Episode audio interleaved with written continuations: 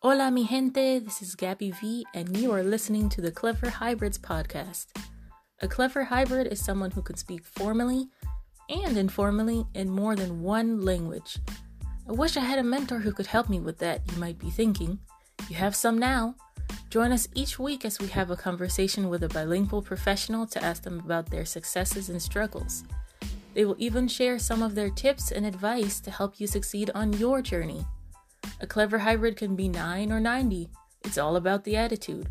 Warning there is no explicit language in this podcast, but there might be some Spanglish. Are you ready?